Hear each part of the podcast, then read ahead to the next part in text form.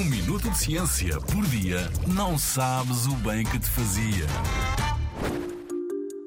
Porquê que temos pestanas? Bem compridas e enroladas, ou mais curtas e espaçadas entre si, as pestanas não servem só para realçar os nossos bonitos olhos. Servem para evitar a entrada de pó e outras impurezas e, como são muito sensíveis, também nos ajudam a perceber se o nosso olho está em perigo. Quando algo lhes toca, imediatamente as pálpebras se fecham e nós pestanejamos para defender o olho de invasores. É um bocadinho como se tivéssemos bigodes de gato nos olhos e sentíssemos o mundo à nossa volta dessa forma. Se não tivéssemos pestanas, esta resposta seria muito mais lenta, porque só nos aperceberíamos da ameaça já demasiado perto e tarde. E ainda não viste tudo!